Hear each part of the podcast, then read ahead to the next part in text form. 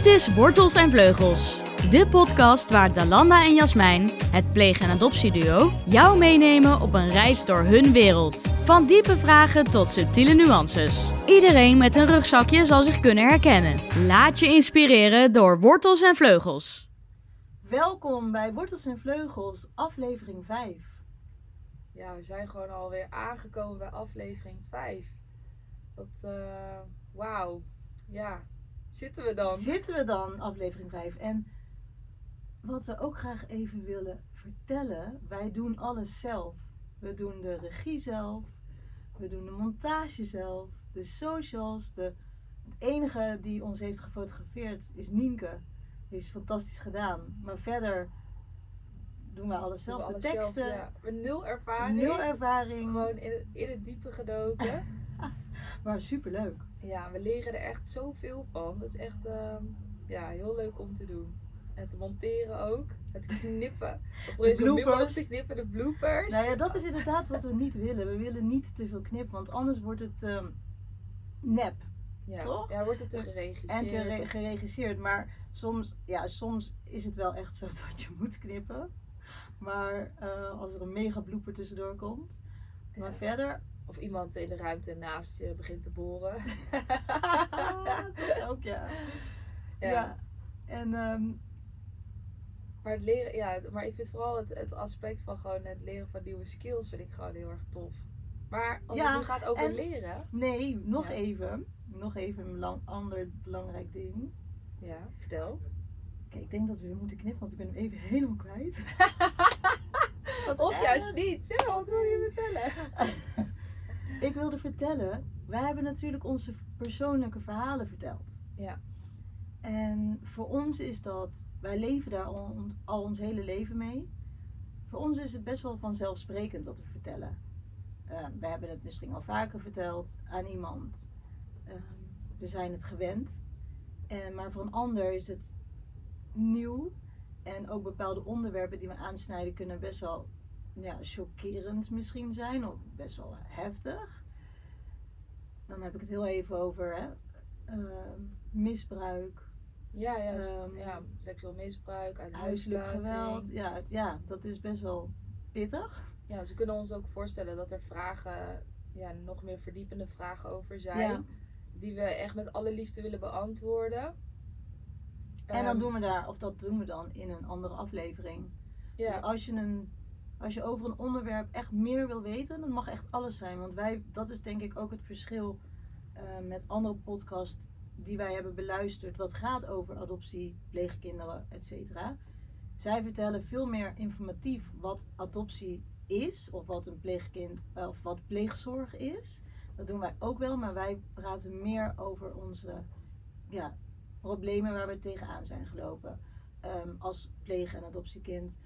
Maar ook ehm, in ons hele leven, ons waar leven, we nu ook nog steeds tegenaan kunnen lopen.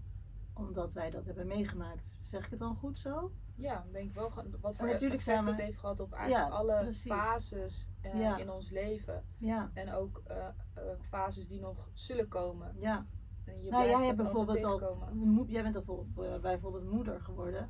Ik nog niet. En die fase, ehm, die zal, want dat weet ik vanuit mijn broertjes, toen zij kinderen kregen, toen ineens kwam het besef van shit, ik ben geadopteerd. Dat is, en nu Ja. krijg ik ineens eigen biologische kinderen. Ja, het lijkt mij fantastisch om dat ook mee te maken, om dat ook te ervaren. Maar dat is wel een nieuwe fase waar je dan misschien ook nog wel tegen iets zou kunnen aanlopen. Misschien ook helemaal niet, maar dat kan. Dat is even nu een voorbeeld. Nou, hoe dan ook, eh, ehm, brengt het weer even een spiegel. Ja, ja, Daar, ja, daar kan ik wel eh, in de aankomende aflevering wel wat over delen. ja, super interessant. Maar wat je net zei, Jas, dat klopt wel, denk ik, dat we, wij proberen te vertellen, eh, ja, dus eigenlijk blootleggen van waar we, te- waar we dan tegenaan zijn gelopen. Waarvan wij ook denken dat dat, waarvan de, ja, de basis ligt in ook het opgroeien als adoptie- en, en pleegkind. Ja, En ik vind het ook heel fijn om op deze manier, los van dat ik het nu al super bevrijdend vind om hier gewoon over te praten. Omdat het voelde toch altijd wel als een geheim in een bepaalde zin. Of als geheimen die ik bij me droeg. En het zijn, doordat het, wat je net zei, best wel heftige onderwerpen ook tussen zitten. dat is niet iets wat je even op een borrel eh, vertelt aan iemand. Of, of iemand die je nog niet zo lang kent. Nee. En dat vertellen we hier gewoon allemaal. Dus dat vind ik ook, ja, ook voor ons, onszelf even een schouderklopje Ja, ja. te geven. Maar ik wil ook graag de luisteraar ehm, de gelegenheid geven om die, om die moeilijke vraag te stellen. Die mensen toch vaak hebben. Maar op dat moment als ze met jou in gesprek zijn en zoiets komt te sprake. Of überhaupt vanuit interesse. Dat niet durven te vragen. Ja, Want dat heb ik wel gemerkt in reacties. Dat op het moment dat je iets vertelde, dat mensen dan ja, heel voorzichtig aftastend zijn. Wat heel, wat heel respectvol is en heel fijn ook is. Ehm, eh, ja, wel vragen we niet durven te stellen. Dus ja, eh, bij deze. bij deze stel, ze. Eh, ja, ik vind, ik vind inmiddels vind ik ook niks raar of gek. Of ja, ik ben niet heel snel onder de indruk van, eh, ehm, bepaalde vragen. van bepaalde gesteld vragen worden. die gesteld worden of gebeurtenissen. Dus ja. Had ik het nou al gezegd, anders knippen we deze eruit. Nee, we knippen we- helemaal niks eruit nu. Nee, ja, ehm, we hebben gisteren, Dalanda en ik hebben gisteravond tot half twee s'nachts zitten werken aan Oh, onze ja. afleveringen. En eh, vanmorgen ging al om half zeven alweer de wekker. voor, voor jou iets eerder, omdat de kinderen dan eerder komen. Ja, ja, mijn zoontje die komt om zes uur. Ja. Nou, bij mij komen de honden dan niet, want die blijven nog in bed liggen. Maar ze moeten er wel uit omdat we dan eh, anderhalf uur gaan wandelen. Maar ehm, wat ik wilde zeggen, heb ik al, hebben we al gezegd, dat wij het allereerste duo zijn. Het allereerste pleeg- en adoptieduo zijn. Heb ik dat al gezegd net? ja, dat heb je volgens mij net gezegd. Ja, maar dat is nog Sorry. wel tof om nog een keer te benaderen. Jasmijn wil graag nog even laten weten. Allereerste pleeg- en adoptie. Adoptieduo zijn. Nee, maar die combinatie is wel echt uniek. Ik vind wel dat we dat mogen claimen. Eh, en ja, we hebben natuurlijk verschillende podcasts ook geluisterd over adoptie, wat je zei, en pleegzorg. En dat dat meer in- informatief is. En dat dan toch vaak de adoptieouders aan het oh woord ja, zijn. ja. Of de pleegouders. Of de, de, de deskundigen. En ja, de- we missen wel de stem van, eh, van het adoptiekind en van het pleegkind. Ja. En, ik ben En vooral de emotie, toch? De kwetsbaarheid. Ja, ja. Maar, ook, maar dat is ook, als ik ook over nadenk, gisteren kwam het weer bij me op, dacht ik ja, ook ik ben nu 35, ook ik heb 30 jaar mijn mond eh, gehouden. Ja, ja. De, de, die, dat is met een reden. Het is natuurlijk, één is het iets heel privés, iets fundamenteels van jou. En het is ook niet iets waar je dus zo, ja, zomaar Mee te koop loopt. te koop loopt. Ehm, terwijl dat het wel, ja, ook belangrijk, het hoort wel bij het leven. Het zijn ook belangrijke onderwerpen om, om, te, om te bespreken. Ik, ik hoop vooral dat, ehm, dat, eh, dat ik op deze manier andere pleegkinderen, eh, maar ook anderen die natuurlijk eh, bepaalde struggles hebben in het leven, maar ja, initieel de, gestart voor pleegkinderen om die ook een ja, hart onder de riem Ja. te steken. Om te laten weten dat er perspectief is. Dat er gepraat dat mag er worden. gepraat mag worden. En dat er ook ehm, dat je niet alleen bent. Er zijn, meer, Ja. er, er- er zijn meerdere van ons. En iedereen met zijn eigen, eigen specifieke ervaringen. Maar dat dat ook eh, ja, betekent dat je er gewoon mag zijn. Maar alles gaat Zeker. voorbij. En alles gaat voorbij, zeker. Dat is ook fijn. Dat was de quote van, eh, van eh, Trouwens, niet altijd fijn. deze, deze aflevering. Alles gaat voorbij. Ja, mooie momenten, maar ook verdrietige momenten. Ja. Maar wat gaat ook voorbij? de basisschooltijd. Ja, Oh, dat vond ik wel jammer hoor. Hoe was jouw basisschooltijd? Hoeveel Ja. basisscholen heb jij gehad omdat je Eh, gepleegd bent? Gepleegd had. Dat zeg ik altijd. ja, Jasse gaat toch maar. Ja, je bent toch gepleegd? Omdat je al geadopteerd geadopte- gepleegd. Ja, geadopteerd je hebt gepleegd. We hebben helemaal niet gepleegd. Oké, nou, ik zat, doordat ik natuurlijk bij, die, bij de nanny woonde van mijn moeder een jaar, zat ik op een basisschool in groep 3. nou, ik heb ja, drie basisscholen gehad. Oh, Eerst bij mijn biologische ouders, ja, groep 1 en 2. Toen groep 3 bij eh, de nanny en toen ehm, groep 4 bij mijn pleegouders. 4 tot met 8 heb ik daar dan eh, gedaan. Ehm, ja, groep 1 en 2 kan ik me van herinneren dat ik het heel leuk had. Ik had twee hele goede vriendinnetjes die ik ehm, twee jaar geleden nog heb eh, benaderd. Ehm, omdat ik, eh, ja, ik heb me daar haar gewoon, ik herinnerde me haar supergoed. En opeens was ze natuurlijk weg van die school. Was voor haar ook heel raar. Dus ja, heb ik eh, contact met haar gezocht via, via Insta. En toen eh ja, wilde ze ook afspreken. Dus dat was Leuk. echt super bijzonder. En toen kon ik ook wat meer vertellen over waarom ik natuurlijk er opeens niet meer was. Want dat wist zij ook niet. Ze had mij nog wel geprobeerd op te zoeken. Of dus haar moeder die heeft toen een keer mijn pleegouders gebeld. Toen heb ik haar nog wel aan de lijn gehad. Maar dat contact is helemaal, helemaal verloren gegaan. En ik heb wel altijd haar naam onthouden. Want ja, ze was voor mij echt een hele, hele goede vriendin. En volgens mij kwam ze, ze ook... Haar moeder kwam van Curaçao. Ehm, het was half Nederlands, half Curaçao's. En ehm, ja, we hadden gewoon een hele leuke klik. Dus dat, ehm, ja, heel, eh, wat, dat, was, eh, gewoon, dat was een fijne tijd. Maar goed, daar, ik ben natuurlijk uit huis geplaatst. Kwam bij mijn nanny eh, eh, te wonen. En daar heb ik een jaar op de Sint-Victor school gezeten in Opdam. En dat was een heel leuk schooltje op loopafstand. Ik kan me daar verder niet zoveel meer van herinneren. Behalve dat we eh, schoolmelk kregen, wat ik interessant vond en lekker vond. Ken je dat nog, schoolmelk? Dat werd Ja, er echt uitgedeeld. ja, ik kan me van de basisschool herinneren dat je dat inderdaad Ja, kreeg. dat Dat was- je, nee, of dat je je beker. Nee, ik kreeg echt pakjes. Ja, oh, Zo'n blauw Oh, nee, pakje was dan eh eh, magere melk. En had je er een paar keer al een rode karnemelk. Ik moet zeggen, is echt, Oh. echt bizar die, die marketing daarop. Maar goed, helemaal off topic. Eh, en toen kwam ik eh, bij mijn pleegouders ehm, eh, in groep 4. Ging ik daar naar een school toe. En dat was een hele leuke school. Het is niet zo'n grote school. En die school die stond eigenlijk op de scheidslijn van een ehm, ja, middenstandswijk. Eigenlijk, ja, waar gewoon eh, mensen met bovengemiddeld inkomen wonen. En aan de andere kant de ja, sociale huurwoningen. Maar beide ja, delen gingen eigenlijk, beide zijdes gingen naar die school. Dus het was een hele gemêleerde school. Dus dat was heel fijn. En ik kon eigenlijk wel het beste met die kinderen die wat eh, uit gezinnen kwamen met wat mindere financiële middelen. En dat, ja, Omdat? Ehm, ja, ik denk dat omdat je zelf een rugzak hebt, dat je dus intuïtief ook, ook trekt naar kinderen die ook ergens iets, een rugzakje hebben. Ik kan er niet helemaal. Ik voelde me daar gewoon, eh, dat, dat ik als kind, ja, wat meer wat klik mee. Het was niet dat ik dat ze bewust uitkoos of zo op dat moment. Ehm, dus ja, dat, dat, dat was, was eigenlijk wel oké schooltijd qua, qua vrienden ik had wel dat ik een juffrouw had in groep 4 waar ik niet zo heel goed mee ging. We hadden een van de eerste dagen dat we school hadden, hadden we gymles. En mijn pleegmoeder die had toen een ro- roze, weet je, zo'n roze balletpakje, zo'n tutu pakje. Tutu, tutu, tutu, Toet toet toch? tutu. Zo'n tutu. Ik kan het helemaal niet meer zeggen, wat erg. Een tutu. Ja, oké. In ieder geval zo'n roze, zeg maar, af, Afgrijzelijk. afgrijzelijk. Ja, dankjewel. Eh afgrijzelijk eh, balletpakje. Helemaal niet mijn eh, smaak. En ik zag om mij heen, tot mijn grote schrik, toen alle kindjes gingen aankleden in de kleedkamer, dat ze een eh, zwart lekking broekje hadden en dan een t-shirt. Oh, Dus ik dacht, ik ga echt niet dat aandoen. Dus ik loog. Ik zei, ja, sorry, ik heb geen eh, gymkleding bij me. En ik zat een beetje moeilijk te doen en ik had het warm en zweten. En Oh.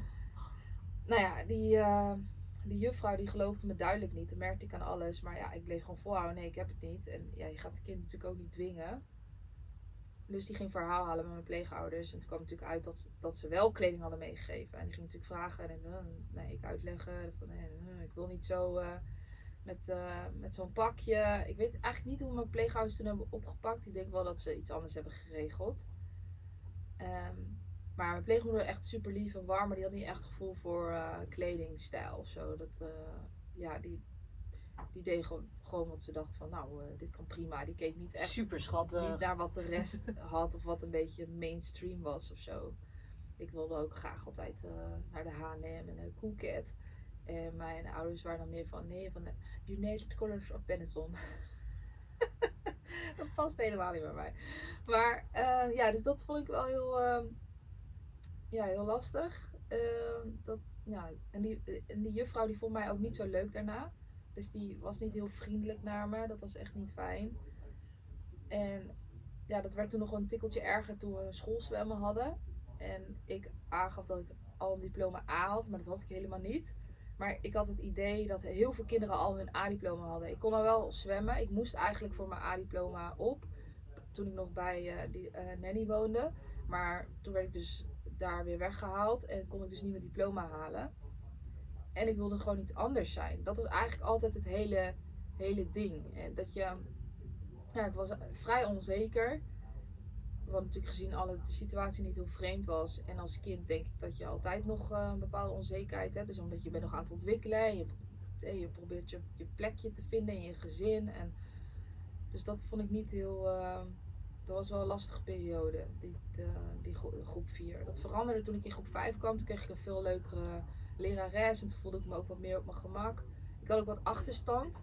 Dus ik kreeg, eh, vooral met rekenen ook, dus ik kreeg bijles van mevrouw van Haarlem, weet ik nog wel. Dan moest ik altijd de tafel stampen en dan kreeg ik zo'n eh, eh, tafeldiploma met stickers. En eh nou, was ik dan natuurlijk helemaal trots. Ehm, Was je dan als enige die een achterstand had in de klas? Of waren er meer kinderen met een achterstand? Mm, ja, dat weet ik niet. Ik denk dat er wel meer waren. Zoals een beetje zo'n ja, zo'n medical teacher of zo'n extra ja, iemand die dan kinderen die, die wat moeilijker hadden met rekenen of taal begeleiden. Maar het was natuurlijk één op één. Dus ik werd dan uit de klas gehaald. Ik weet niet of Oh, er oké. ook andere kinderen waren die dat hadden. Ik weet wel dat ja, mijn ruimtelijk inzicht was wel beperkt. En hoe uitte zich dat? nou, dat is wel, eh, wel grappig. Want? nou, ik liep dus heel vaak op de, eh, tegen deuren op. Die dicht waren of de deur die open stond? Die open stond. Dan kon ik gewoon tegen de zijkant. Dan kon ik gewoon niet goed die inschatting maken. En dat was een beetje het ding. Ik, kon gewoon, ik had echt wel gebrek aan ruimtelijk inzicht. En dat komt door?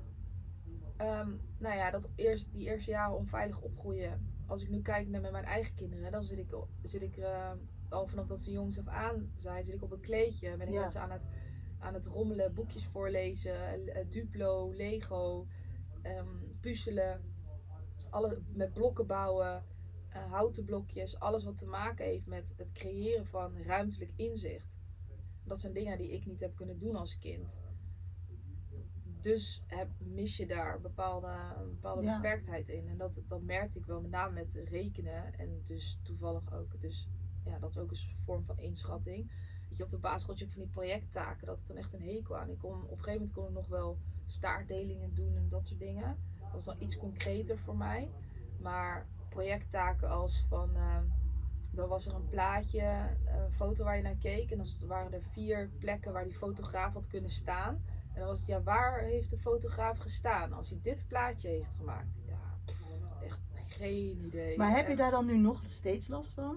Mm, Wel, het is wel echt veel beter geworden. Ik loop inmiddels niet meer tegen deurpost op. Ja, en en je hebt je rijbewijs ben- ook gehaald, toch? En ik heb mijn rijbewijs gehaald. Ja, ik kan supergoed rijden ook echt. Ja, Inparkeren iets minder. nou, dat, is, dat Maar- heeft niet zoveel maar te maken. daar de, valt van mee. Ik wil het niet zeggen, maar er zijn meerdere vrouwen die er last van hebben. Maar, ehm, Of maar oudere rijden kan ik Spaanse echt- mannetjes kan- ook hoor. ah, precies, dankjewel. Zeg dat toch ook maar even. Hier in Spanje is het inderdaad echt eh, vreselijk autorijden. In Nederland is het, oh, er zit een vrouw achter het stuur. Ja, sorry dat ik het zo zeg, maar dat wordt toch gezegd? Ja, dat wordt En ook 9 gezegd. van de 10 keer is het zo, maar hier is dat dus ook van, oh, er zal een oude Spaanse man achter het stuur Nee, zitten. Ja hoor, en dat is zo. Ibiza kan je denk gewoon je rijbewijs afhalen ergens. Dat Nou, maar dat is eh, volgens mij ook zo. En bizar. maar om terug te komen op je verhaal, nee, ja, dat is echt eh, zeker. Dat is echt wel beter geworden. Maar ehm, ja, rekenen is nog steeds niet mijn eh, supersterkste kant. Maar goed, dat, eh, dat hoeft niet per se te maken te hebben met, met mijn ruimtelijk inzicht alleen. Ik, kan, ja, ik heb gewoon, ik ben beter in talen. Ja, zo, is ja, zo heeft ieder dat een kracht, toch? Ja, dat denk ik wel, ja. En heb jij, als je terugkijkt op de basisschooltijd als pleegkind, heb jij het gevoel dat het voor jou echt heel anders was dan iemand die niet eh, pleegkind is? Nee, ehm, op de basisschooltijd, nee. Behalve dan dat je drie basisscholen hebt gehad en elke keer Ja. opnieuw moest wennen en een, een- Ja. hè, de kinderen in de klas, maar ook hoe jij je dan weer. Nee, ik was ook niet, ik was ook helemaal niet bezig met dat ik dan twee blanke ouders had. Terwijl dat, dat misschien voor andere kinderen of voor andere ouders bijzonder moest zijn. Dat had ik helemaal niet. Dat, was, dat, kwam verder niet in me op. ik had wel echt zoiets van toen ik daar kwam wonen, een bepaalde determination, een bepaalde vastbeslotenheid van, ja, dit, oké, zo, dit, dit is nu mijn eigen zin, klaar ermee. Zo, dat kan ik nu nog steeds wel hebben met bepaalde situaties. Dat ik dan denk van, we gaan het nu zo doen en eh, zo, want ik wil rust. Ja. Dus ik denk dat ik daar ook een soort van rust in had gevonden. Zo van, dit is het gewoon. Ehm, Maar En ik was heel even vergeten, hoeveelste pleeggezin was het laatste pleeggezin waar je in kwam? eh, de tweede. Ja, de, de, ja, nee, de, de vierde. De vierde. Ja. Ja. Maar dan de vierde, de, ja, de andere waren kort. En dan de, de ene laatste was dan een jaar. De nanny toch? Ja, de Ja. nanny was het langst, zeg maar, een jaar. En dit was gewoon van, van mijn eh, zesde tot, eh, hier werd ik zeven, tot aan mijn achttiende. Ja. Dus eh, dat is, eh, ja, dat, was- dat is niet eens super gebruikelijk. Een soort van geluk, van geluk spreken, zeg maar. Ze hadden jullie ook kunnen adopteren, denk ik. Ja, maar mijn ouders waren er heel duidelijk over dat ze dat niet wilden. Oké. Ehm, want zij vonden het heel belangrijk dat ik mijn eigen identiteit be- behield. En op het moment dat ze mij zouden adopteren, dat vonden zij niet netjes tegenover mijn ouders. Oh, ja. tegenover mijn biologische Ja. ouders. En ook, dan zou ik mijn naam verliezen. Ja. En zij hebben mij die naam gegeven. En ik vind het ook echt heel fijn dat dat ook verder helemaal niet een, een, een topic was. Want dan zou ik ook. Ja, ik had natuurlijk. Ik kijk, je was drie weken toen je geadopteerd werd. Maar ik werd uit huis gehaald toen ik eh, echt. Ja. Zes. zes, ja. Eh, zes was. Eh, dus dan heb je, al, heb je al best wel een leven. En dat is dan heel raar als je dan opeens van je, van je achternaam wordt, eh, wordt beroofd. Nou ja, weet je, ik denk, ehm, stel dat jij in Brazilië, echt random, Braz- Brazilië zou zijn geadopteerd naar Nederland, dan, dan zie je, nou, wat normaal gesproken dan in die landen, hè, arme landen gebeurt, dan zie je die ouders niet meer. Maar jij zag je ouders nog Ik zag wel. mijn ouders, ja, dus dat is dan echt bezoek. dat kan ik me voorstellen dat dat vreemd is. Ja. Maar ik denk als je ouders er niet meer zouden zijn, op wat voor manier dan ook, dus echt dat ze uit beeld waren, forever, dat dat een andere, misschien wel een andere keuze was geweest van je ouders. Als zij hadden willen Nou ja, het is eh, los van de naam, het is ook een financieel aspect. En mijn, en mijn ouders, die, kijk, adoptie kost gewoon handenvol geld. Daarom zie je dus ook vaak dat, ze, dat kinderen geadopteerd worden, die komen in bovengemiddelde eh, gezinnen terecht. En, en daardoor herkende ik ze. Dus Wat erg. Maar, Zoals ook met de O'Lily. De Scapa's. Nee, maar, ja, de, nee, maar nou, mijn ouders ja. die hadden denk ik gewoon serieus de financiële middelen niet om een adoptie te bekostigen.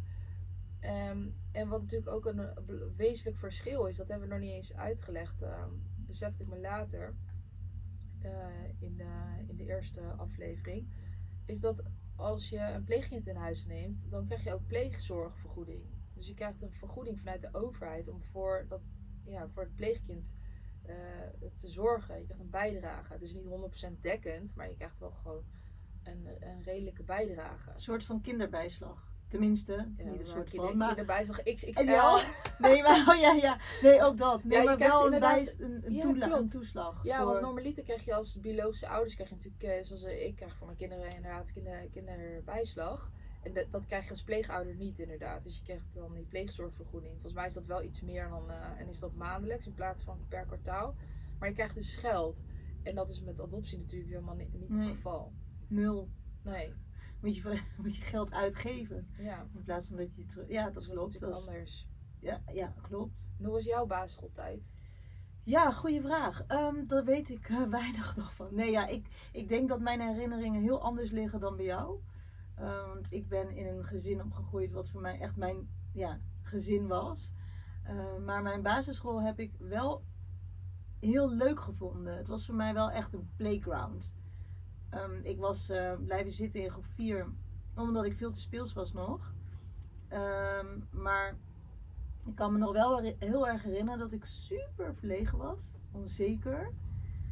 Ehm, het heeft bij mij altijd tijd nodig om, nu niet meer, maar toen als kind, om te ontdooien, om te voelen: oké, dit is veilig, dit is oké, ik word geaccepteerd.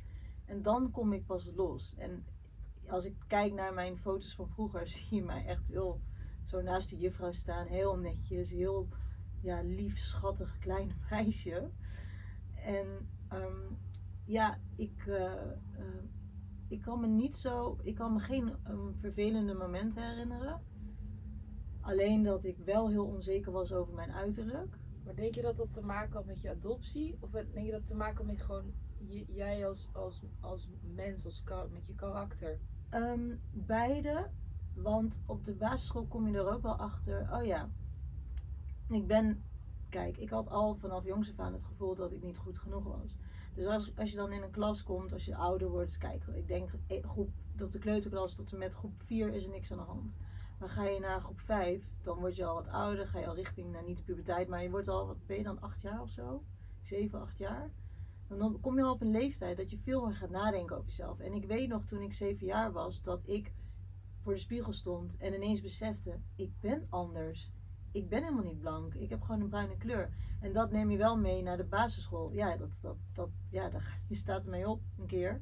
En je, je stapt de klas binnen en je ineens ga je alles heel anders beseffen. En mm, ik wilde, als kind wilde ik heel veel lol maken. Heel veel lachen en lol maken, dat weet ik wel. En ook op de basisschool. Ik was eigenlijk altijd aan het klieren. Eh, mensen van hun werk af aan het houden. Maar op een leuke manier. Het was wel gewoon lachen. Tenminste, vond ik vooral de kinderen die erin in meegingen ook. Eh, bijvoorbeeld klokken terugzetten. Eerder, de- dan gingen we naar, naar de gym en dan kwamen we terug. En dan sneakte ik gewoon het, uit de rij. Om dus de klas in te rennen. Om dan de klok te verzetten en zo. Dat kon, eigenlijk kon dat niet. Want je kon niet de rij uitstappen. Maar ja, ik weet niet. Ik flikte het wel. En ehm, ja, gewoon dat soort geintjes. Gewoon echt alleen maar geinen en lol maken.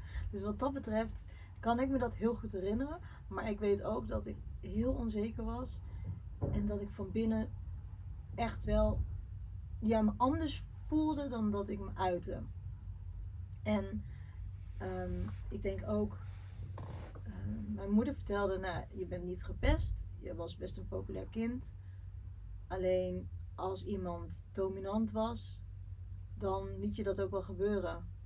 Mijn moeder zei, of had mij verteld, dat ik een, ehm, een blij kind was, wel populair was, niet ben gepest of gedi- gediscrimineerd. Maar ehm, ik voelde mezelf wel van binnen af en toe echt doodgaan. Want ik, voelde mezelf, ik vond mezelf echt lelijk. Ik had ook een eh, beugel. Eh, die had ik toen nog niet. Ik had eerst echt een mega overbeet. Echt een paardenbek, noem ik het zelf. Nee, het is echt verschrikkelijk. Ik, lelijk vond ik mezelf. En dan kreeg ik een beugel. Gelukkig. Maar echt ook alle beugels die je maar kan bedenken. Behalve een, eh, hoe heet zo'n beugel? Zo'n buitenboord. Buitenboord. Nee, echt zo'n petjesbeugel. Weet je wel? Sommige kinderen... Of, Die was bestond... buitenboord? Die, had, die ging Ja, die over je hoofd heen ook. Nee, die niet. Die ging alleen hier, achter je nek. Mhm. En dan zo'n zo'n ijzer ding je op de hiervoor. basisschool. Ja, die had ik op de basisschool. En ik had een activator. En die heb ik eh, echt een keer eh, de busjes in eh, gedonderd. Omdat ik echt dacht, nou, daar ga ik echt niet mee lopen. nou, mijn ouders heel blij mee. Ik was er zelf heel echt blij mee. Want ik kreeg daarna gelukkig een heel andere beugel. En ik kreeg slotjes. Ja, jij noemt het slotjes, ik noem het Ja. sterretjes.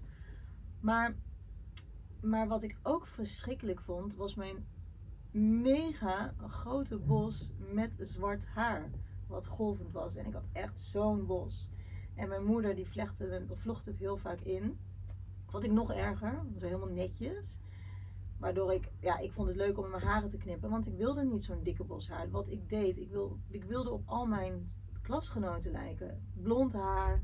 Weet je wel, stijl. En dun. Gewoon lekker relaxed. En niet die bos haar die ik had. Dus wat ik ook echt een keer op de basisschool heb gedaan, dat is echt verschrikkelijk. Toen zat ik, denk ik, in groep 8. Ja, dat ik dat toen bedacht. Was dat in groep 8, ja? Ik heb een spulletje eh, in mijn haar gebruikt om mijn haar uit te dunnen. Gewoon een vloeistof. En dat heb ik zo uit mijn haar zitten kammen. Echt bossen met haar in de vuilnisbak gegooid. Gewoon in mijn Oh, eigen prullenbak in mijn slaapkamer. Onder mijn bureau. dat hebben mijn ouders natuurlijk wel gevonden. En ik heb mijn haar Wat ges- zeiden je ouders? ja, vreselijk. Ik vond het vreselijk. Maar ik heb ook mijn haar gestreken. Zodat mijn haar stijl werd. Ik wilde absoluut geen dik, zwart, krullend haar hebben. Ik heb er nu onwijs spijt van. Want ik, ik, ja, ik heb nog wel mooi haar. Maar ik had echt vroeger veel mooi haar. Ik had echt zo'n... Ik wil echt weer die dikke bos, weet je wel. Ja, echt zo'n volle dikke bos had ik. Ja, dat heb ik, dat heb ik zelf verknald. Maar ik kan me ook nog herinneren dat ik. ehm, ik was zo ongelukkig. Maar dat kwam wel wat later hoor. Daar vertel ik denk ik later wel meer over. Maar dat begon al wel op de basisschool. Dat ik. eh, ik kreeg gewoon witte vlekken in mijn gezicht. Omdat ik denk ik zo graag blank wilde zijn. Ik wilde zo niet een kleur hebben. Omdat ik me zo niet anders wilde voelen. Als je lichaam gewoon erop ging reageren. Ja, nou, dat heb ik wel eens zo gedacht. Ik weet niet of dat zo is, maar dat, dat lijkt er wel op. En ik heb natuurlijk, of ik heb helemaal niet natuurlijk, ik heb twee broertjes die dan niet donker zijn, alleen door de zon uit Colombia. En ze zijn verder blank. En ik was de enige Indo in huis. En ik wilde nog echt lief, het liefste een broer of een zus uit Indonesië. Dus ik wilde hetzelfde zijn als zij. Ik, ik vond het heel moeilijk om mezelf te accepteren in alles. Dat is wel interessant, ik heb natuurlijk ook een kleur. Maar ik had niet, dat, ik had niet datzelfde. Ik had wel, wel van ik wil niet anders zijn, maar ik zag dat niet in mijn kleur. Ik had niet het idee. Ik had na, misschien is het zo, ik had zelf niet het idee dat ik anders was. Of dat wilde ik in ieder geval niet aan. Maar andere mensen maakten mij bijvoorbeeld bewust van mijn kleur. Dat vond ik heel lastig. Ja, grappig, want dat heb ik dan niet meegemaakt. Want men, de mensen accepteerden mij volledig hoe ik was op de basisschool. Er was niemand die eh, zei, "Huh, rare kleur. Het enige wat ik me kan herinneren, wat mijn moeder vertelde, is dat ik op het potje aan het plassen was. We hadden een hele leuke buurt, heel veel kinderen in de buurt. We speelden allemaal met elkaar. En dat dan één buurmeisje zei, oh, Jasmijn plast helemaal niet bruin. maar dat is gewoon een kindsgedachte toch? Oh ja, Ja. want ik was de enige kleurling in onze, Oh ja. in onze buurt. Ik was het enige bruine meisje. Ja, dan, Dan ja, dan ja. kan ik me voorstellen dat dan een blank kindje zegt... "Huh? Oh, ze plast, oh, ze plast hetzelfde Maar dat bij." is dan nog vriendelijk. Ik heb- weet Ja. wel bijvoorbeeld met zwemmen. Ik ging op een gegeven moment wedstrijd zwemmen ook. Dat ehm, eh, er was toen een jongen en die zei tegen mij: Ja, jij bent een bruine worst. Ja, dat ben ik gewoon nooit vergeten. Want ik weet het nu nog steeds. Dat maakt echt wel impact op me. Ja. En, toen, en die zei trouwens ook van ja, ben je geadopteerd? Want alle bruine kinderen zijn geadopteerd. Oh ja? Ja, die zei dat echt tegen mij. Nou ja, als kind heb ik dat wel. Ik kon de geadopteerde kinderen er ook wel uithalen. Want je ziet gewoon dat ze verwesterd waren. ja. En waar, ik wilde daarin helemaal niet opvallen. Wel, je had het net over bepaalde kleding. Wij droegen dus, als wij naar Kinderen voor Kinderen keken, zag ik gewoon Kinderen voor Kinderen kinderen in kleding lopen. Letterlijk dezelfde kleding die ik in mijn kast had hangen. Weet je wel, O'Lily en Benetton ook zeker. En Barber Farber en Kneeltje. En al die kakkleurmerken, die hadden wij aan. En mijn moeder vond het mooi, want ja, het, ziet er gewoon mooi uit. Kleurtje en dan le- leuke gekleurde kleding. En weet je wel, een eh, Oh, kraagje. eh, gewoon, ja, maar ja. Ik ben er blij mee. Ik bedoel, mijn moeder, mijn ouders vonden het wel belangrijk hoe wij eruit zagen. Gewoon verzorgd en netjes. En misschien juist, dat denk ik, als je dan geadopteerde kinderen hebt, dan wil je juist laten zien hè, dat je ze goed Dat verzorgt. goed dat- Ja, dat ze goed voor de terecht zijn gekomen. Ja, dat is, ja, dat is de, en misschien in die tijd helemaal. Dus ik klaag er absoluut niet over hoor. Maar waar het enige waar ik toen als kind over klaagde was: ik wil niet in kleur lopen. Ik wil gewoon stoer. Ja. Stoere kleren, niet in die blije kleren. Want ik wil niet zo'n ja, zo'n bruin kindje. Maar jij natuurlijk ook nog dezelfde achternaam als Ja. je ouders, Ja. je adoptieouders. Ik heb bijvoorbeeld, mijn pleegouders vertelde op een gegeven moment, we hadden het een keer over de basisschooltijd. Ja, En ze hadden ons eerst aangemeld bij een andere basisschool eh, in Zeist. En die, eh, nou dat was allemaal eigenlijk eh, rond, ze hadden plek. Dus we moesten het inschrijfformulier invullen, et cetera. En toen schreef ze natuurlijk onze namen op, die afwijken van hun namen. En toen had de school hun opgebeld en die zei van, eh, ja, oké, eh, de, de kinderen hebben andere achternamen, hoe, hoe zit dat precies? En dan zei mijn moeder van, mijn pleegmoeder van, ja, dat eh, zijn onze pleegkinderen. En toen was er ineens geen plek. serieus? Ja, toen was er geen plek meer. Dat is vreselijk. Ja. ja. Oh, want dan, gaan ze er dan al bijvoorbeeld vanuit van, oh, dat zijn probleemkinderen? Ja, dat weet ik niet. Dat vul ik dan zelf dan wel een beetje zo in. Kan Kijk, ik ik, ik, weet niet wel, ik, ik was natuurlijk kind, dus ik heb dat niet meegekregen. Maar mijn ouders hadden dat gevoel wel, ja, van, oh, die, de, die, ja, die hebben daar een idee bij van dat dat, dat mogelijk inderdaad eh, issues met zich meebrengt. Of, eh, En als je dat dan ook weer op latere leeftijd hoort, en zeker als je zelf, ja, ehm, ik had uiteindelijk een prima plek op de maatschappelijke ladder verworven. En ik, ja, ik heb natuurlijk ik heb mijn mastertitel gehaald. Ik ben hoog opgeleid. Ik, ik in de hoogopgeleide wereld. Dan, ja, als je dan die, als je dat soort dingen uit je geschiedenis hebt, dan is het, is, is, er zijn deze onderwerpen dus ook niet iets wat je dus makkelijk naar buiten brengt. Als we teruggaan naar van, oh ja, ik heb ook zo lang eigenlijk mijn mond gehouden. Of in ieder geval voelde niet de ruimte om wel eens iets meer van mezelf te laten zien. Dus ja. Maar verder eh, in de, op de basisschool zelf, in de, in de klas, op school heb ik het niet, eh, niet, ja, niet heel erg ervaren. Ik kwam veel meer op de middelbare school. Oh ja, ja, op de basisschool. Ik ben altijd heel blij mee geweest met mijn naam. Gek genoeg zit dat ook nu nog steeds. Ben ik zo blij dat ik Jasmijn Huismans heet. Zo Hollands. en mijn moeder die vertelde me dat ze hebben nagedacht over. Nou, daar komen ze hoor. Ja? Eva, Eva, of Lotje of Lotte. Lotje, Anne- Kan je je voorstellen Lotte. dat ik Lotte zou heten? Dat is wel heel erg Hollands, hè? Ja, nou, als, Nee, je, dat- als je, dat als je dan was komen aanlopen en je had gezegd, Lotte Lotte, dan wist ik echt, oké, jij bent geadopteerd. Ja, want hier, wat het wel, wel leuk of fijn is, een Jasmijn kan nog heel internationaal zijn. Als in Jasmine of Jasmine. Mhm. Dat vind ik wel irritant. Dat, oh, dat vind ik heel irritant. ik zeg dit altijd, hè. Ik heet Jasmijn Huismans. Jasmijn op zijn Hollands. Of op zijn Nederlands. Ja, ik zeg altijd Hollands, want dat vind ik gewoon grappig klinken. Weet je waarom? Want als mensen naar mij kijken en ik zeg Jasmijn, dan schrijven ze het altijd met de Griekse ei. Jasmine.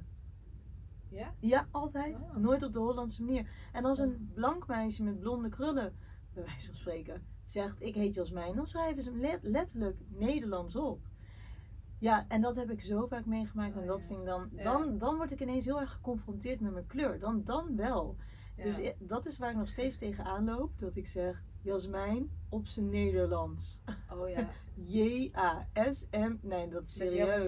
oh, dat En dus als kind vond ik het wel heel fijn dat ik, ja, dat ik een Nederlandse naam had. Dan dacht ik, zie je, dan ben ik toch iets minder bruin. Nee, dat is echt waar. Ja, dacht je dat? Ja, Oh, dat ja. heb ik, dat, als ik daar nu ineens, sommige dingen heb ik weggestopt, hè. Omdat het één, vanzelfsprekend is. Twee, ja, mm, ja dat is iets wat, waar je al heel je leven mee loopt. En dat is zo voor mij in mijn hoofd normaal geworden. Terwijl als ik het dan aan iemand vertel, jou of een vriendin die wel hè, blank is, dat, dat die, die denkt dan, wauw, daar heb ik, over mijn naam hoef ik nooit na te denken. na te denken, Of, ja. hè, die confrontatie met je kleur. Ja, nee, dat is. eh, Ik ben ook wel altijd heel blij geweest met mijn voornaam. Eh, onder andere omdat hij gewoon uniek is. Ik heb dat ook met mijn kinderen eigenlijk ook best wel, denk ik, zorg gedragen voor een unieke naam. Want ik vond het altijd heel gek om, om een kind een naam te geven waar zoveel mensen die diezelfde naam van dragen. Ik denk, ieder mens is toch uniek. Ik vond dat altijd heel gek. Ja, ik, eh, weet ik veel, eh, Jan is geboren. Of, ja, dat heb je dan inderdaad dan natuurlijk ehm, dat je vernoemd wordt. Maar ik had wel bijvoorbeeld dat ik op een gegeven moment merkte ik wel dat ik heel erg ging letten op hoe ik sprak. En ik, ik heb heel goed Nederlands natuurlijk geleerd, want ik ben in Nederland geboren en ik had een Nederlandse moeder. Maar dat ik wel bewust was dat ik echt heel erg ABN sprak. Omdat ik wel merkte van, hmm, ik moet harder werken. Dat voelde ik al wel, wel. Ik moet harder werken om, om hetzelfde te kunnen bereiken. Dat voelde ik wel aan alles. En met mijn naam ook had ik vrij snel dat ik al zei van niet Jolanda, maar Dalanda, zei ik dan. Oh, want je, wel, dus dan op een gegeven moment, omdat mijn naam is eigenlijk super simpel. Het is zo makkelijk te schrijven. D-A-L-A-N-D-A. Zoals je het uitspreekt. Hollands. Dalanda. En dan Toch? is het, ja, maar het is altijd eh, Jolanda. Weet je. Dus op een gegeven moment ging ik zelf maar zeggen van, eh, ja, ik heet eh, Dalanda. Dus niet Jolanda, maar Dalanda. Oké. Ja, en mijn achternaam was gewoon inmiddels al geworden Dirk, Isaac, Anton, Lodewijk, Lodewijk, Otto. dat zeg ik al niet eens meer. Ik, ik noem mijn achternaam al niet eens meer. Nee. We zijn aan het einde gekomen van deze aflevering. We gaan hem afsluiten met een intentiekaart. Een intentiekaart, een intentiekaart voor deze week is echt het werken van gisternacht komt eruit hoor. Sorry. De intentie is voor deze week. Andersom. Wat erg. Als er vandaag iets vervelends op mijn pad komt, bedenk ik me wat voor goeds ik eruit kan halen. Heel. Punt. Oké, bedankt voor het luisteren. Ja, top. En eh, volg ons of check onze website www.wortels en vleugels de. Ja, zie je al onze kanalen waar je ons kan, ehm, kan volgen, luisteren. En, En deel ook met je vrienden en familie, want hoe meer er wordt gedeeld, hoe ja, beter wij worden gevonden en hoe meer mensen we kunnen bereiken op eh, meerdere manieren. Ja, heel graag. Heel dankbaar. Oké, dankjewel.